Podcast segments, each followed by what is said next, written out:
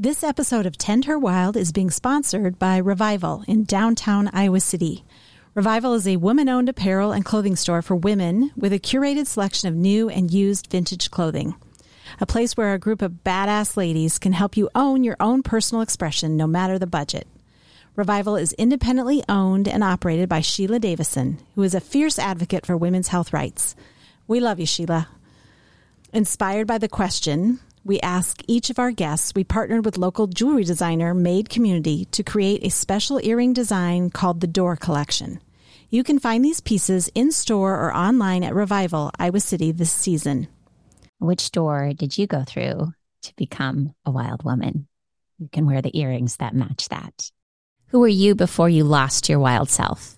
That's what we're helping you explore on the Tend Her Wild podcast. Through questions and tools around how best to listen to your inner voice, rewild ourselves, and live the most authentic life where we thrive instead of survive. I'm Betsy. And I'm Kate. And we're so glad you've joined us for this episode.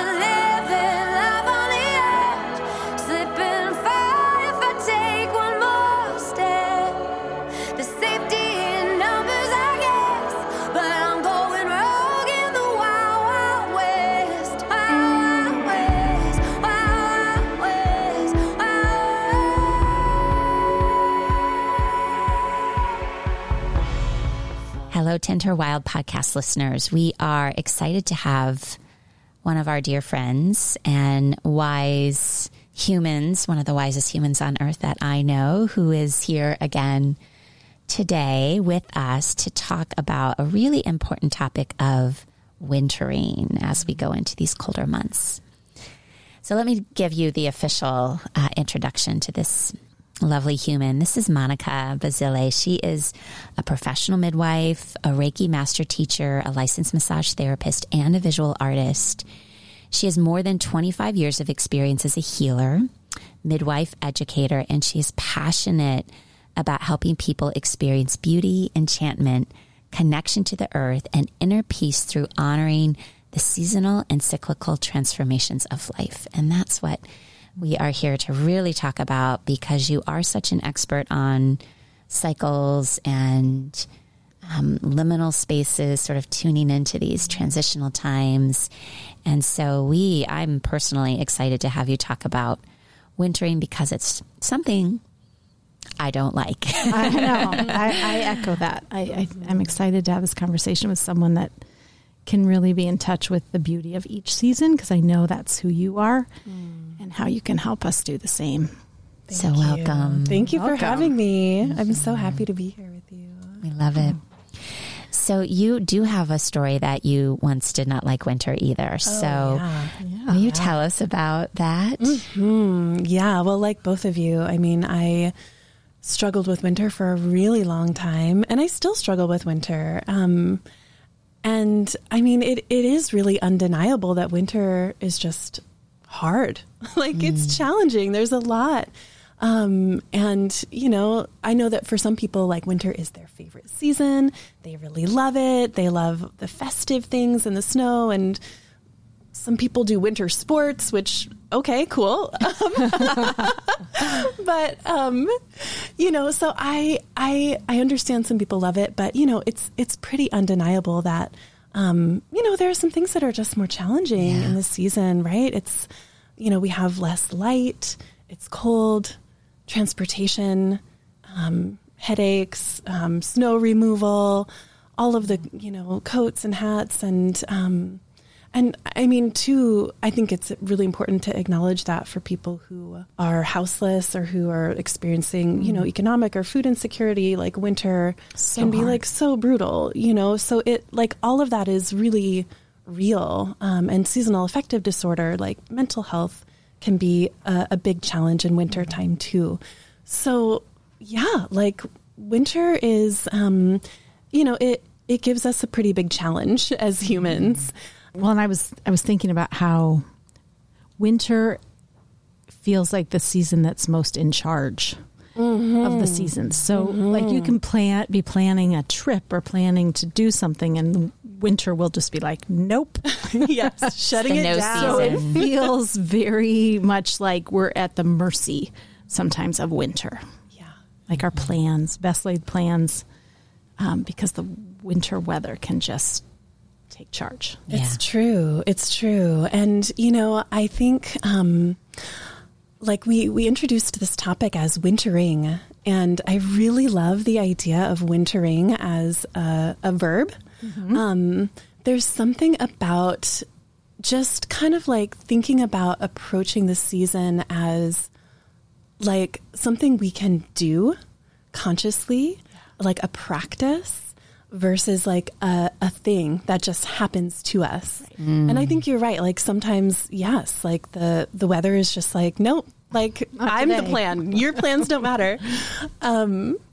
But yeah, wintering as like a practice has been like thinking about things in that way has been a big part of like my personal transformation in terms of like my relationship with the season and how I've learned to befriend it.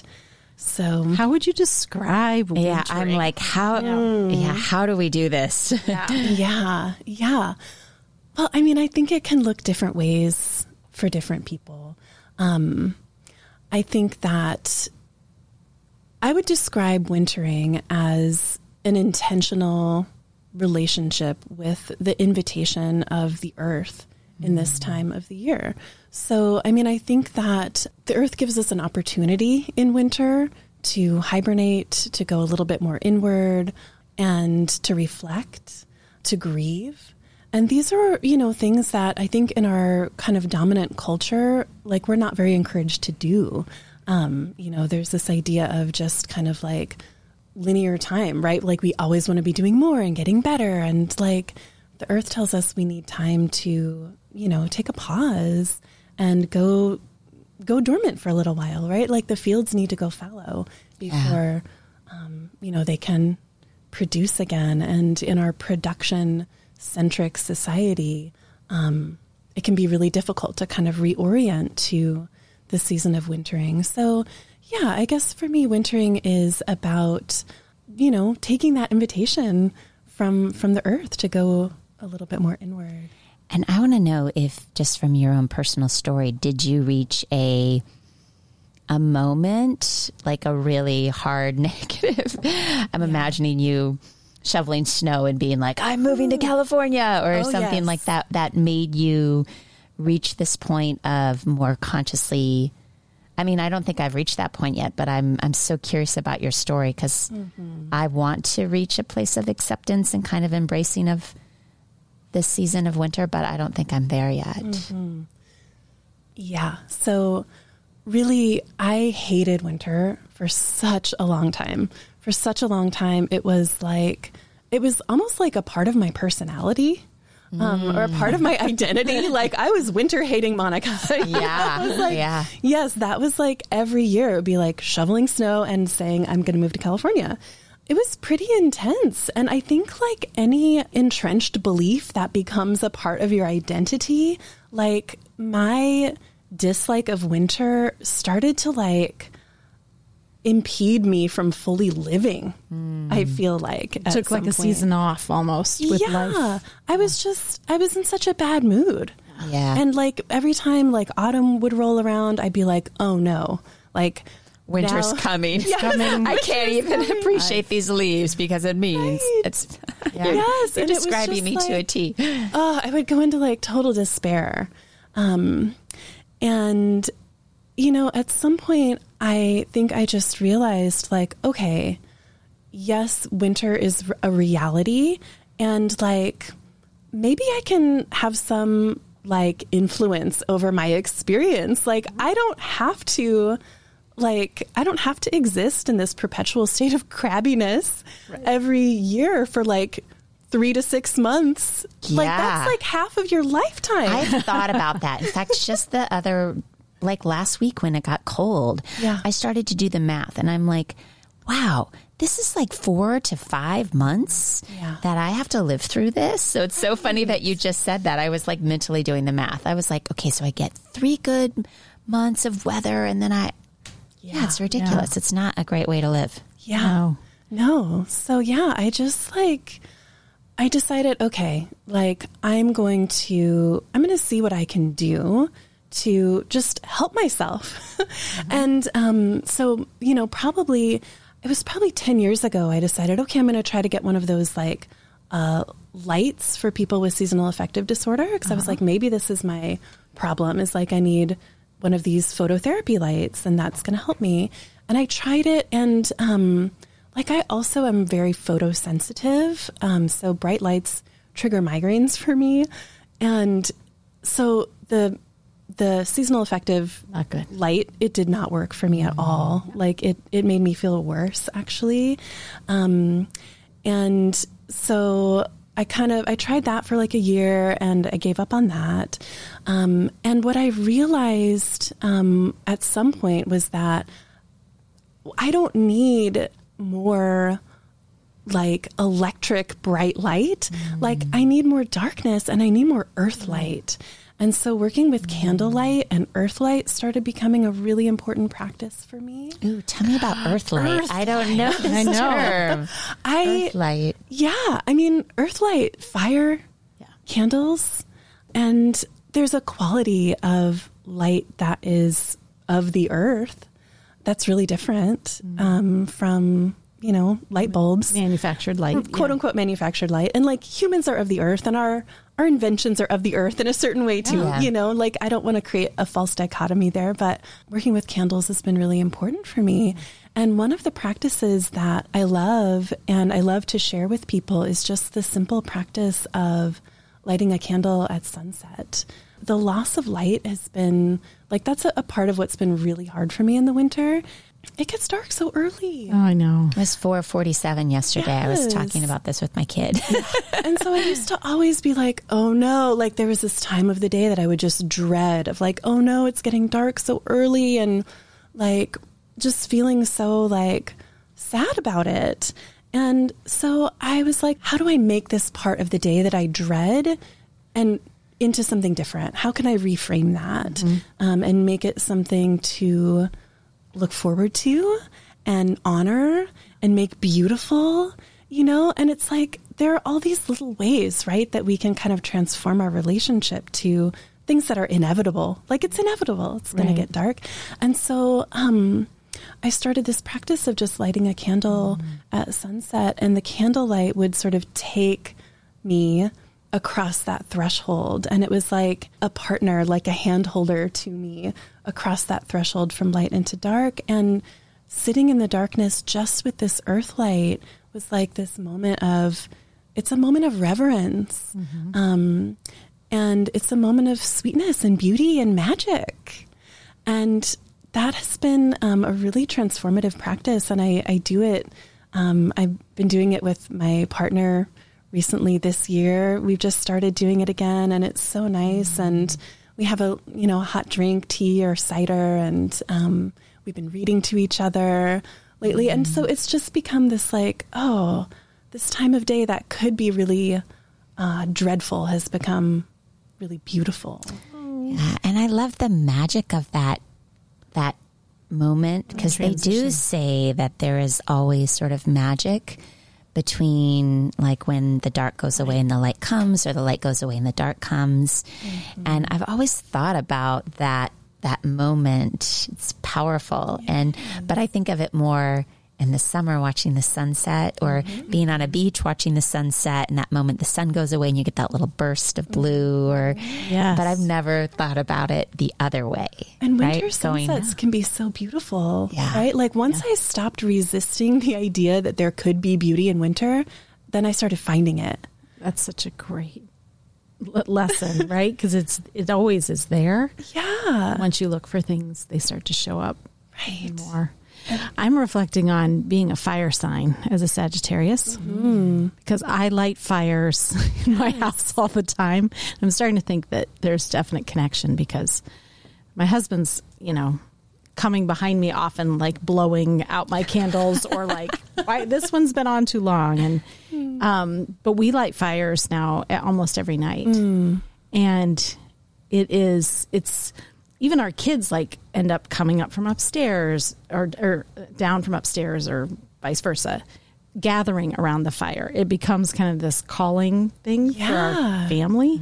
So I do think fire there is magic in fire, and we are doing it. We're lighting one, on a Tuesday. We had one last night.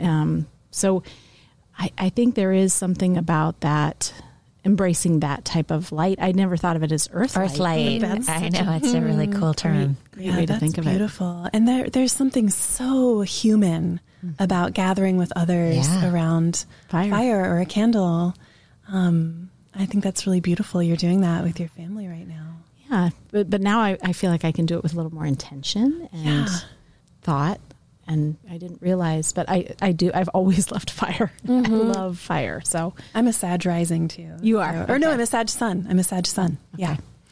You guys both are Sagittarius fire women. Yes. Mm. Well, and what you just said too about intention is so important, I think, to the concept of wintering. And it's been important to me in terms of how I've learned to winter well, is just approaching it with some intention rather than just like standing around and letting it wash over, and from time immemorial, we've had all these parables and stories and folk tales about preparing for winter and those who prepare and those who don't. And, it's not just about like in agrarian societies, like gathering your harvest or the way that, animals prepare for winter, but, the animals have lessons for us. And I think for me and for a lot of people kind of in our contemporary society here, it's about preparing the heart, preparing the heart and the mind, and just reckoning kind of with we're going into this season. I'm going to gather my tools around me. I'm going to gather who are my people that I can keep checking in with, where are my soup recipes? Right. Where do I have a good stash of candles? And that intention is such a huge piece of it. Mm-hmm. So we've talked about lighting a candle as one of the practices you're doing. And I'm curious what else you are doing. I want the snapshot into Monica's life and how she's embraced winter so that I can learn how to do this myself. So what other things do you feel like have really shifted your relationship to winter? Well, the other really big thing that's shifted my approach and feeling about winter is going outside. And really? Yes, I don't want to hear that. No, I resisted it for so long too. I just have to stay inside and stay warm.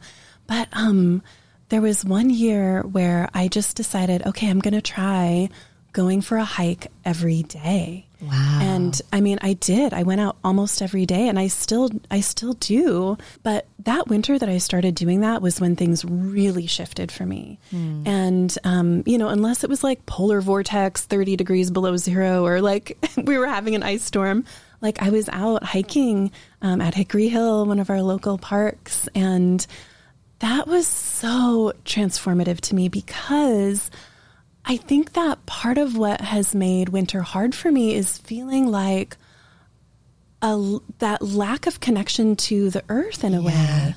It's so easy, in every other season, to spend a lot of time outside and be nourished by the outdoors and by nature. And I'm an introvert. And so the relative sort of isolation from other humans in the wintertime, that doesn't bother me that much. I'm great with that. I love that, actually. No one wants complete isolation, of course. But the thing that I think was really hard for me was feeling isolated from the earth, feeling isolated from a sense that the earth is alive. And so the thing that happens when you start walking outside, and the thing that happened for me was I became really aware of how much the earth is still so very alive in the wintertime. The birds are out there doing their thing. All the chickadee songs are so beautiful. There you see different migratory birds that you don't see other times of year. The bald eagles in this part of the country are hanging out. You don't see bald eagles other times of the year, but there they are in January. And it, for me, became this beautiful awareness of the earth is not dead.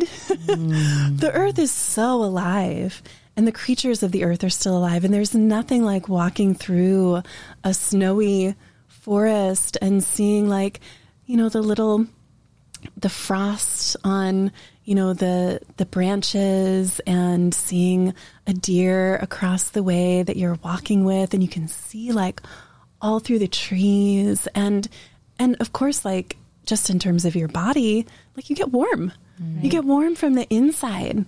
Like going outside and walking, like the first 5 minutes are terrible, but then it's like, oh wait, I feel good. I feel warm.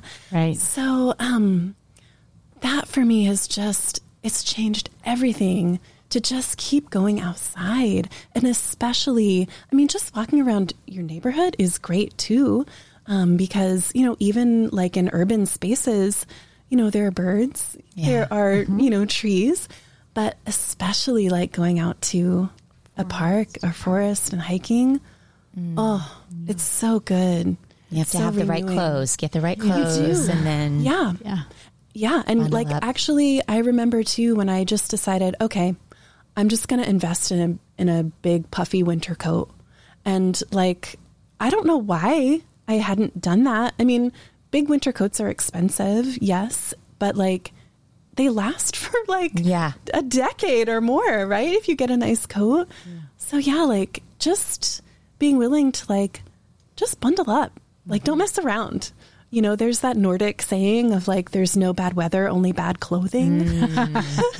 And you know, that. I mean, I realize that saying comes from a place of privilege as well, but like, you know, if you can get really good clothing and go out into the world in it, it changes things.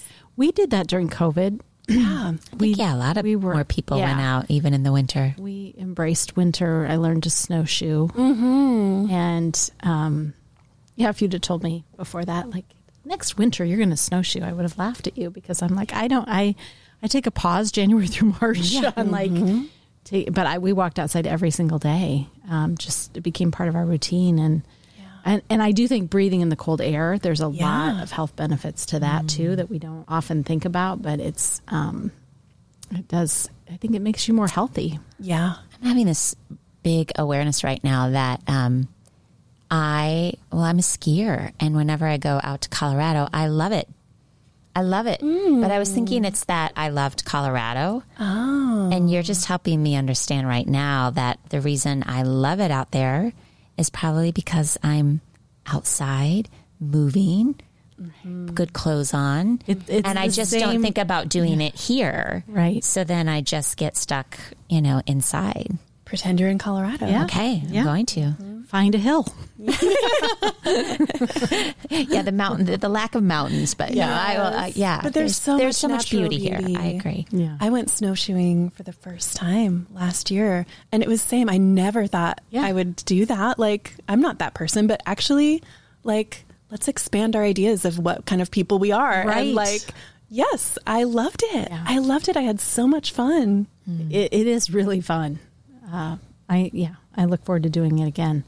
So, so there's the things we can do in our homes, and there's the things that we can connect with nature. Mm-hmm. Anything else that comes up for you, or rituals that you have? Yeah, I think one of my other favorite things to do, and a lot of people do this in this season, is to write letters. Mm-hmm. And, you know, I'm not as good about it as I could be, but I think, you know, this practice of like sending cards around the holidays, I think we do that for a really good reason. And I think it's this way of reaching out to other people that is kind of, it's more quiet. It's more quiet, it's more reflective, and it invites this moment of like, you know, when you receive a letter from a friend, oh, it just invites you. You don't get those anymore, oh rarely. My gosh. Well, if you send a letter, you tend to get a letter. One back. Oh. You have to send letters. That's a good challenge for our listeners. Think about someone you can write during this time. Write a note just too. Send a letter.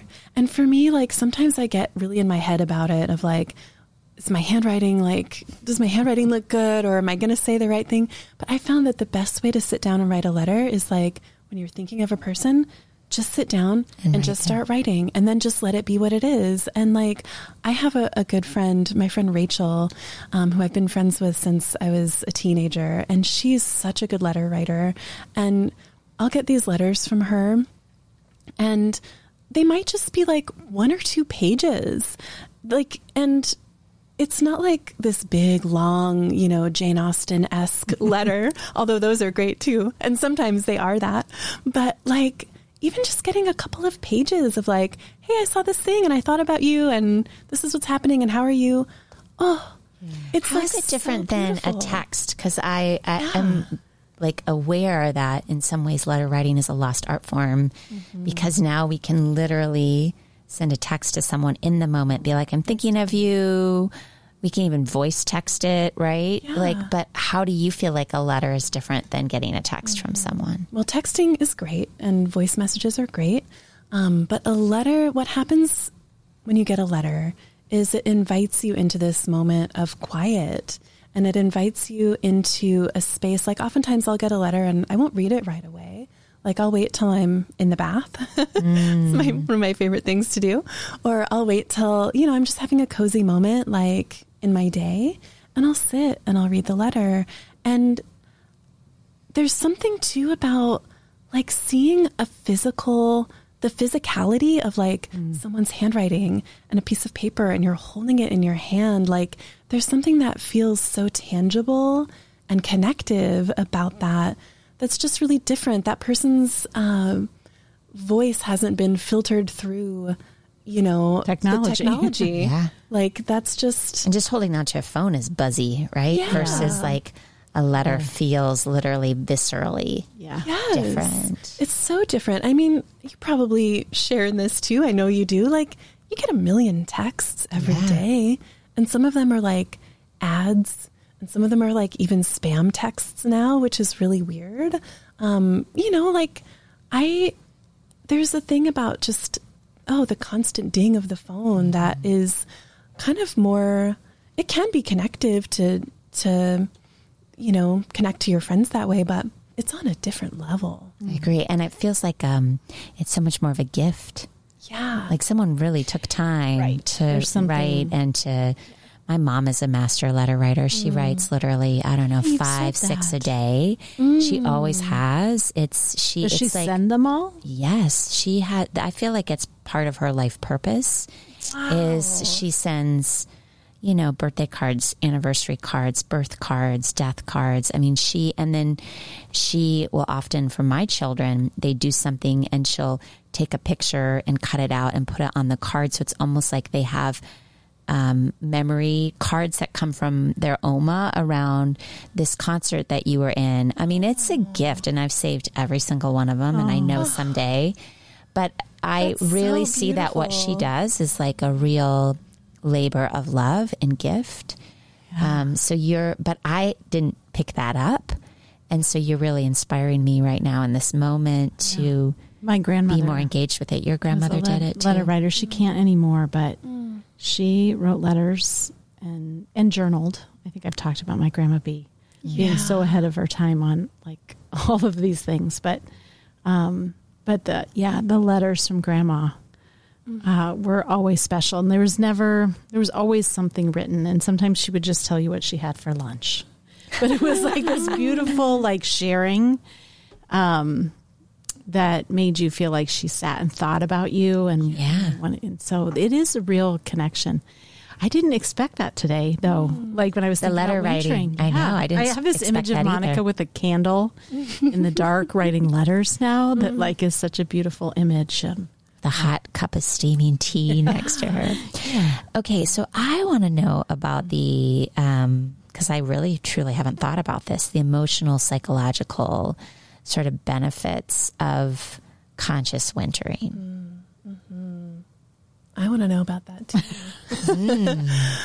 I can share my own experience about that. I feel like since I have started wintering intentionally, I'm able to just be, more present in life. Like we said, it's like about half the year in this part of the world. And like, for me, honestly, I don't feel like, and this is just my experience, but I don't consider myself to, you know, have seasonal affective disorder anymore. Like there was a time when I was like, okay, this is definitely true for me. I'm definitely struggling in this way. And, you know, I'm not a psychologist or a psychiatrist or a mental health professional. I can't speak to that for anybody else. But I know for me, it's really transformed my whole approach to being with what is. Do you know what I mean? And that's sort of a big subject, right? Yeah. But yeah, I don't, and I feel like I'm still transforming in a way. I feel like I'm still learning how to winter well. I feel like I'm still allowing myself to experience some of the joy and magic of wintertime. I feel like the other thing too that has been a benefit for me of intentionally wintering has been, I feel just like I have a little bit more influence over like how I'm feeling. So like there's this thing that happens, especially in December, where winter holidays are happening, family gatherings might be happening. There's all of this commercialism and there's this sort of like tyranny of joy that happens around this time. Of joy. That's like, yay, it's festive, like be happy. And like, it's also like a time where like a lot of us are thinking about loved ones who aren't with us anymore and we're grieving their presence in our lives. And, you know, we're contending with like, it's just very complicated. I agree. Yes. And so we don't give space to feel that. But we can. And I think that like, for me, intentional wintering has given me just like a feeling like I can create a little more space and like I can choose kind of where my attention goes, like what I give my energy to. You don't have to participate in all of the things of this season that can be really challenging. And you can set up like self-care practices around maybe family gatherings that might be challenging. You can refuse to go into the mall, you know, like they're or wear a hat when you go in. That's how I survive. Right, like, keep my head covered. It's your mall shield. My mall shield, exactly. Yeah. It's very true. Yeah. And like, just like inviting more rest. I think there's a reason why, you know, when we don't have as much light, but we try to pretend that things are as they are in the summertime, and be as productive terrible. And we are moving around to rest as much. And sleep more in the winter. That's the pattern of nature, and you're right. We fight that. Yeah, we almost do the opposite. Yeah. So it is. It's that acceptance of what is that I think allows us to just like change the approach. Just give ourselves a little more grace and a little more space. Yeah, and I'm just thinking that winter actually does provide more space to say no, right? Like, no, it's the weather's not good. I'm not going to get on the roads, or no, I'm not feeling well. Or, you know, like it gives us more space to actually carve that out, which I think as I'm thinking about it, for me, that's really powerful to, you know, have more space to just be still. Whereas in the summer, that's much harder to do, but I think we're not supposed to in the summer. There's more of an energy of like, Getting out and engaging and so. And I think too, like, I think we need support, you know, in approaching things this way too, because it's so easy to just kind of like get swept up in all of the busyness. Like I really feel in the wintertime, like I get a sense of who my like really solid people are in my life, because they're the people that I want to turn to and check in with. And like, that is so important, to have, you know, to have that support from others who might be intentionally wintering too, just to share, you know, share that experience with. I love it. So you brought us these gorgeous, amazing boxes today, and we're going to put a picture, in our show notes. And will you tell us about this gorgeous box and also this really powerful course you're offering to people who are resonating today, like, oh, I want to learn how to approach winter differently. Yeah, sure. So, well, the course, I'll tell the story of the course actually, and then I'll tell you about the boxes. But the story of the course is that in 2020, the first winter of the pandemic, I was trying to figure out, like, my bodywork practice had closed and I had all of these people in my community who I would normally be sort of like helping through the winter time. And I was trying to figure out, like, how can I offer something to this community of people that I work with to help them through the winter and to help myself through the winter, to know that I have a community too. And so I decided to record a bunch of practices. So a bunch of guided meditations and yoga nidra practices and videos for different embodiment practices, and just share those with those folks because we couldn't do it in person. Mm-hmm. And then I also created a little care package that I wanted to send to people. And so the solstice box that you have now is the next iteration of that care package, and the course that I'm offering now is kind of the next iteration of that program too. So in the box I consider to be sort of like a toolkit for mindful wintering in a way. I call it the solstice box. And so there is, I've made a couple of herbal products. So there's a tea blend that's really grounding and warming. There's a herbal body butter bar. You know, it's meant to nourish our skin. Winter can be so hard on the skin. And that has some calendula and comfrey infused oils from my garden. So it's sort of the summer living on in a way. Yeah. And then I've created a couple of handmade things as well. So there's a journal, a blank journal that I did a print for the cover. And they're all hand printed individually. And then I made this candle holder. And the candle holder is a glass candle holder. You put your beeswax candle in there. You get a beeswax candle too. And it's, you know, it's just meant to be there for you for any ritual practices that you might want to do, whether it's, you know, a candle at sunset or honoring the winter solstice. Candlelight is a really traditional way to honor the winter solstice. And I have to say about this candle holder, I've been loving drawing ferns. So everything is sort of fern themed in this box, but I drew these ferns around the side of the candle holder and I thought, yeah, that looks nice. And I was like, let's try it out. And I lit it. I put the candle inside of it. I turned off the light, and lo and behold, there was this beautiful shadow that the candle holder casts, and it looks like a snowflake. Like, it looks like this beautiful dancing snowflake, which I had no idea that it was going to be that magical of an experience, but I'm kind of in love with this candle holder. But I kind of am too. I can't wait to light mine. And so the course is, the course runs from winter solstice through spring equinox. And so it's, you know, I think it is really important. Like you said earlier, Kate, like from January to March, you're just like checked out kind of sometimes, or have been in the past.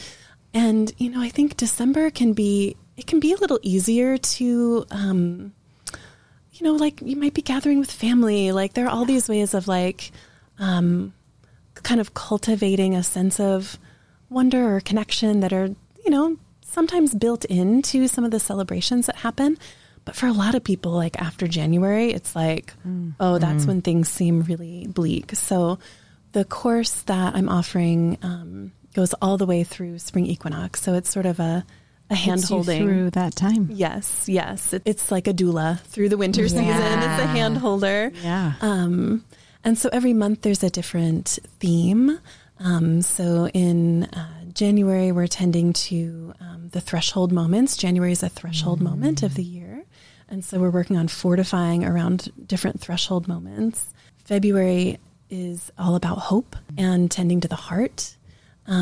February for me and for a lot of people is sort of like the darkest time of the winter because like, we're just tired of it. Mm-hmm. But actually February, the beginning of February, in terms of the, you know, the wheel of the year that is celebrated all around the world in different ways, pretty strong in like Celtic cultures and Northern European cultures. But there's a holiday that comes at the beginning of February called Imbolc, which is actually the beginning of spring. It's a cross quarter day. And my daughter's birthday. Yes. Birthday. That's yes. Right. Yeah. That's right. So yeah, it's the halfway point between the winter solstice and the spring equinox. And, you know, all of those little seeds are like under the ground, like getting ready. And so since I've started observing that juncture of the year, I have felt so much more hope around that time. And so we're kind of nurturing and nourishing the hope in our hearts at that time. And then March is about grounding and balancing, you know, welcoming the equinox. So there are weekly practices throughout the course. There's journal prompts and affirmations that you get. There's recorded practices that are more embodiment practices. So things like lymphatic massage to help with the immune system, practices for opening the shoulders. You know, we all get so hunched up in the wintertime trying to protect from the cold. There's yoga nidra recordings and other guided meditations that kind of have to do with the theme of the month. And then the thing I'm doing this time around that I didn't do the first time is I'm creating more community. Mm-hmm. And that was the thing. The first time I offered this, I thought of it as a guided self-care journey. And so I came to realize through that experience that people were really craving more connection with other people. Mm-hmm. And so as I'm offering the course right now, we're doing a monthly live circle. So right around the time of the new moon. And then I'm creating like a course community as well for people to be able to connect with each other. So that's what it looks like. And we're starting in December. We start December 16th, and solstice boxes will go out so that people will have them for the solstice. We're doing sort of a welcome ceremony on the 16th, and people can sign up through December 8th. Beautiful. Where can they find this information? Just on my website, which is ravenandmagnolia.com. Well, I officially signed up yesterday. Oh, and I'm going to sign up after today, too. I'm so excited to have you. And I am inspired to actually approach these coming months differently. I think now is the time for me to make this shift. Hold each other accountable. Okay. I agree. You know, that or share things that we do, because I think different ideas too from one another of like, you know what we did? We, you know, hiked this area, or we. Beautiful. Yeah. Yes, okay. Totally. And that's what I'm so excited to have, that community aspect of the journey this time, because we need that. Yeah. Mm-hmm. And, you know, you're going to be coming into a circle of lots of other people who are just beautiful souls and slash winter haters. No, yes. You know, but it's so turning into winter lovers. Yes. It's good to be willing to transform. Yeah. Yeah. Monica, you always feel like a balm. Oh, it's a great description, Kate. For whatever is ailing.